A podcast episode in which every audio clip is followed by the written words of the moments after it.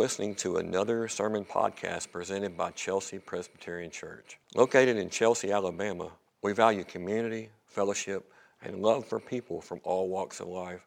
For more information, find us online at www.chelseapres.org or check us out on Facebook. So we're almost to the end of our series on the habits of grace. And uh, matter of fact, there's going to be one more um, week after this week. And then we're going to revisit our core values uh, in our church uh, for about four weeks after that. And then we're going to have a fall series on the names of God. Uh, so those are some of the things that are coming up in the future with this. But this is uh, second to the last uh, sermon that we're going to do through this series. And we've talked about it so far. These are disciplines that God has given us to enjoy life more and to grow deeper in our relationship with Him. Some habits uh, are individual. We've talked about with uh, Bible study and prayer uh, and even fasting that, that, some people may participate in. But some, like the one today, uh, and worship, are things that we do together, things that we do in relation to the community around us, not just with ourselves. Uh, so today we're talking about, again, this week, part two of what Chris started last week on the idea of discipleship. More specifically, that we are all, whether we're young or we're old or male or female, all to be in relationships, friendships that lead to us being discipled and discipling others. And as Chris talked about last week, first you must be a disciple before you can disciple others. But when you do, what does that begin to look like? So uh, let's look at our passages for the day. The same passages that Chris uh, did last week. Chris, thanks again for, for that. It was a very good and clear sermon on discipleship. And uh, like we always say, you didn't walk over my sermon, and I'm not going to walk over yours. We we, we, we worked in different ways in that, and God blessed them both, and I'm thankful for that.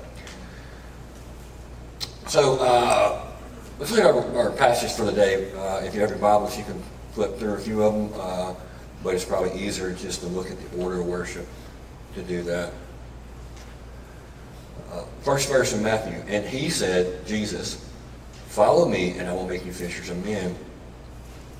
Jesus also said in Matthew 28, Go therefore and make disciples of all nations, baptizing them in the name of the Father, the Son, and the Holy Spirit. In 1 Thessalonians, Paul says about discipleship. So being affectionately desirous uh, of you, we were ready to share with you not only the gospel of God, but also our own selves, because you have become very dear to us. This is the word of the Lord. Thanks be to God.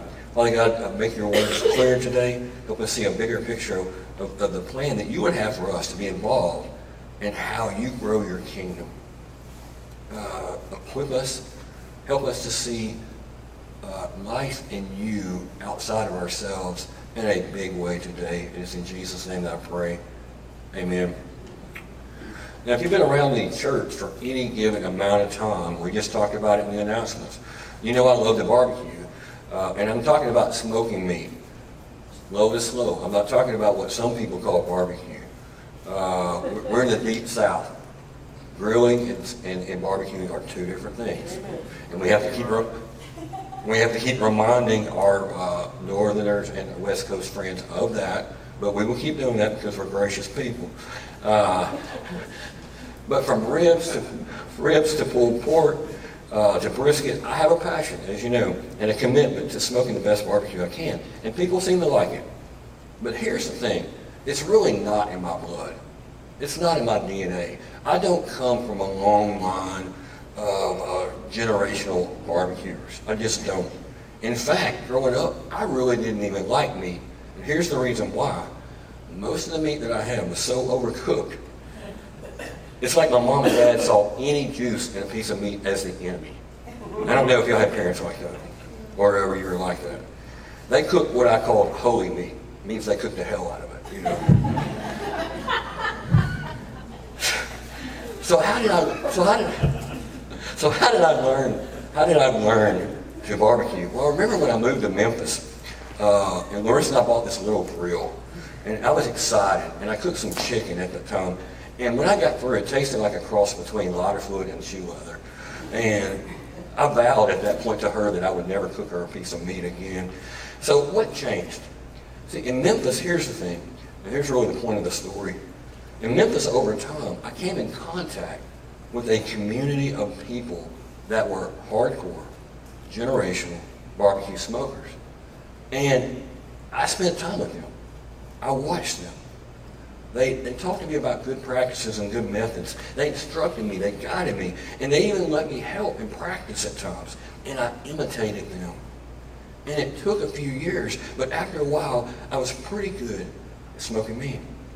And our first church purchase was a barbecue smoker, and the rest, as they say, is history.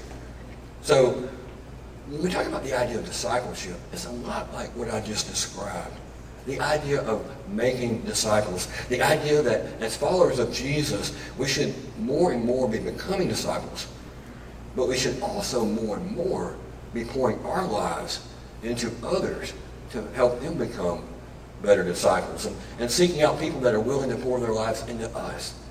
So let's look at three points today that kind of help us wrap our head around this idea of discipleship in the way that I'm talking about.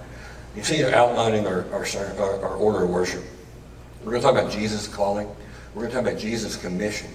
Uh, and then we're going to talk about his camaraderie. And all of those things are important when you think in terms of discipling and being discipled. Jesus' call here was in Matthew 4.19. And he said to them, follow me, and I will make you fishers of men. I'm not going to spend too much time on this today, but Chris talked about this last week. Uh, when I was young, one of my favorite movies uh, was a film called The Bad News Bears. Anybody see that growing up, The Bad News Bears? Uh, here's kind of a synopsis, even if you haven't seen it. In, in 1976, there's a guy named Morris uh, Buttermaker, and it, he was played by Walter Matthau. Uh, he was this alcoholic pool cleaner uh, and a former minor league baseball pitcher. And he's recruited by the Bears, which is this little league team, made up a bunch of misfits in Southern California, and the team is shunned by all these other more competitive teams in their little league, and shunned by the competitive parents, and shunned by the competitive coaches. Nobody wants to coach them. Nobody wants them in the league. The Bears are outsiders. They're the least talented team in the league. And in the first game, uh, the coach forfeits after they have 26 runs, the other team does, and they didn't get one out. And finally, he just calls the game. But throughout the season, uh, more and more through a turn of events that you'd see in the movie, the team starts gaining more and more confidence, and they start winning games. Matter of fact, they eventually make it to the championship, and they're playing the top-notch team in the league called the Yankees. So it's the Bears against the Yankees. In this last championship game, in kind of a self-realization, the coach realizes that during the season he's placed too much emphasis on winning and puts all his uh, bench warmers to allow everyone a chance to play. And even in doing this, they almost win the game. And many of those feel-good movies that you see at the time, even though they didn't win the game, they still had a big celebration and all hugged each other and all of those things. But it's a story. The story itself is a story of a ragtag group of kids that did the unexpected. Now, the draw of the movie the Bad News Bears for me was appealing for two reasons. One was uh, that I, just the sheer comedy of seeing kids out there fumbling around and the coach's response to that and all that. But the other thing that really struck me is these kids were kids that didn't have it all together. But they came together in a unique way to find value and meaning and purpose in their thoughts. And so we talked about this a lot, while back, but it's exactly what we have here with Jesus with his first disciples. They are a group of ragtag people. They're not the people that you would expect. They're not, uh, they're not the spiritual leaders of the day. Uh, they're not Jewish theologians. Uh, they're not um, experts in the law. They're none of those things. They're fishermen, as he talked about last week. But here's the thing that the story tells us. Anybody can be a disciple of Jesus. Because a disciple simply means one thing. All it means is you're a learner. You're a learner. That's all it means. You don't have to have expert knowledge of the Bible. You don't have to have expert knowledge of the church and all the workings of that. You just have to know Jesus. But from the beginning, it also involved these guys becoming fishers of men, raising up other disciples through instructing other people in the things of God.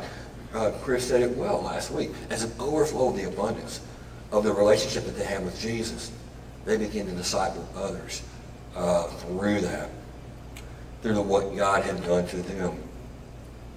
And, and, and, and among that is a calling uh, to, that we bring other people along with us, which brings us to our second point, the commission here. Let's look at uh, that second verse. Go therefore and make disciples of all nations, baptizing in the name of the Father, Son, and the Holy Spirit. Now this verse is a little complicated in, in, in, a way, and people preach it different ways actually that I've seen. But we know a couple of things that this, this verse doesn't apply to everyone in the room. See, not everyone is called to baptize. That's set aside for the church leaders uh, that, that God has uh, called. Not everyone is called to go to every na- all the nations, including me. I'm called here. I'm not necessarily called to other nations. But here's the part that does apply to everyone in this room. We are all to play some part in some way in making disciples. The main point of this verse is discipleship is not just primarily about you. When we become disciples, we have a different life mission that involves the people around us that we encounter. But here's the thing, to kind of make it a little easier to wrap your head around, the reality of it is everyone in this room is already doing this. Uh, we've all been involved in disciple making in some form, right? Maybe, maybe you're not always disciple making for Jesus, but you are a, a, a disciple. You know, the question is, who's influencing you through what you're doing?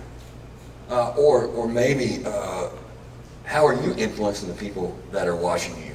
Every one of us, unbeliever, believer, young, old, we're already engaged in some kind of discipleship. Every one of us in some way carries some kind of influence over other people. It's a matter of are we going to be intentional about that influence that we have. See, to be human is to be about discipleship. It's not a question of are you teaching, but what are you teaching to the people that are around you. And, and here's the thing, discipleship in the end usually more often ends up uh, changing us more than the folks that we actually pour into. If you've ever tried to teach anybody anything, you know that to be true. When I was a teacher, I would learn more than my students because I would think it through. I prepare all those things. And through the process of explaining those things, I was learning. Uh, now, I'm not asking you to be a teacher, um, but I am saying this. Many times in the process of spending time with someone and explaining your faith to someone, it actually helps you understand and grow in your faith. It's like when you teach, if you ever, anybody been around uh, someone teaching a little child how to fish, uh, it causes you to get back to the basics and reminds you of what's really important and brings you back to the fundamentals of, of fishing as you have to explain that. And it helps you as much as it helps them. So we're all not only to be called be disciples, but to make disciples. So what does that look like? We've talked about this idea, we've talked about it for two weeks. Yes, everybody in this room is called to make disciples. Yes, you're already discipling in some way. But what does that look like for the average person like you in the church? Like, yeah, I understand you're a pastor. Of course you're needed to be discipling. Or some people uh, have the gift of teaching. Of course they're, they're disciple makers. But what does it look like for the average person in this room right now? Let's look at our last point. Number three, Jesus' camaraderie.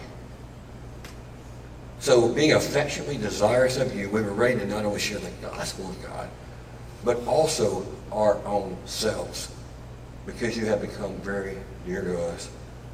So looking at this verse, See, one of the main components of discipleship is right here that I think a lot of people miss. And discipling others is about following Jesus, yes. Discipleship is about sharing the good news of Jesus, yes. Sharing and talking about Jesus, yes. But also, and probably more importantly, it's about what it says in this verse, sharing your own self with others. Being Jesus, many times, it's just more important than talking about Jesus. And about and, and sharing life and pouring into others. This is what the components of discipleship are. See, here's the reason I would say that. It's not just about creating a disciple, but more so cultivating a friendship with people around you. It's one of the first baseline things that you can do as you begin to disciple people. Cultivating a friendship with others, spending time, taking time to pour into them in a way that we normally wouldn't do. Cultivating a friendship because we're already, when we become a disciple, we're invited in the circle of friends of Jesus. And through friendship, we invite others into that circle of friendship. Jesus gave us the model. We know that there were times that he taught his disciples. In fact, they called him rabbi and teacher on occasions. Uh, but Jesus was clear that they were much more than followers or just students or disciples. He said, you are my friends. See, if, if we really understand disciple making, we're going to begin to understand, as we say often, it's more about relationship than it is religious duty. I'm not going to guilt you into thinking that, that, that, that you need to be uh, disciple making, but I am saying this there's something more to life through making disciples, and that's the friendship uh, that we're dealing with here. Not just religious duty, it's relationship. So, by looking at the passages today, you should be thinking more about friendship and thinking in the ways that we are trying to be talking to people more than we should be talking to people about believing in Jesus or coming to church. That was the goal that Jesus had, and it should be ours. And so the call today for discipleship is a little different than a lot of people would say. It's a call to remember and practice friendship as if our lives and the other people's lives around us depend on it. It means this, practicing friendship with people that you like and people that you don't like. Practicing friendship with people that, that who live like you and people that don't live like you. Practicing friendship with people that look like you and people that don't look like you. Practicing friendship with people that vote like you, people that don't vote like you. Practicing friendship with your neighbors and even those people in your life that try to make you their enemy. See, this is why at a church like Chelsea Pres, that, that if we remember how to practice friendship in the way that Jesus did, in the way that people need and that people want, and, and, and remembering that it has changed us all. It's never been more critical in today's world than it is now. The church's main mission in a, church, in a, in a world that's forgot how to be friends is to be a tangible reminder of the friendship that we were made from, the friendship of the Trinity that may have died. Uh, and then, not only that, but the friendship that we were made for in communion. It starts and ends with the Father and the Son and the Holy Spirit. We are the ones who understand that God has befriended us in Jesus, not because we have our act together, not because we we think like God. That's all right, Chris. We'll just take it from here. Not because we think like God or even act like God. That's not why. But because the friendship is in the very nature of God.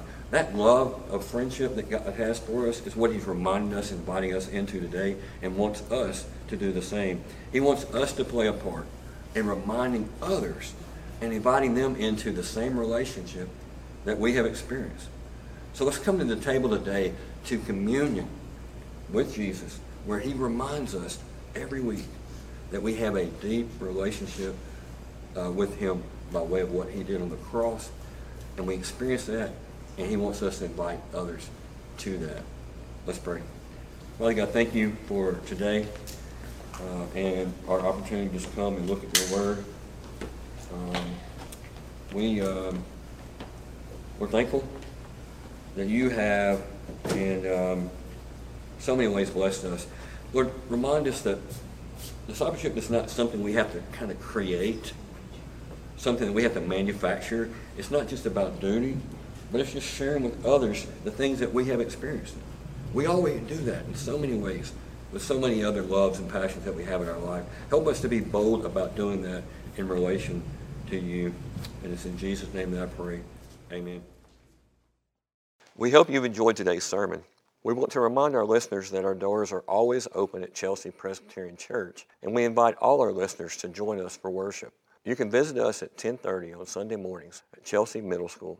To hear more of our sermons from our church or for more information, you can find us online at www.chelseapres.org or check us out on Facebook.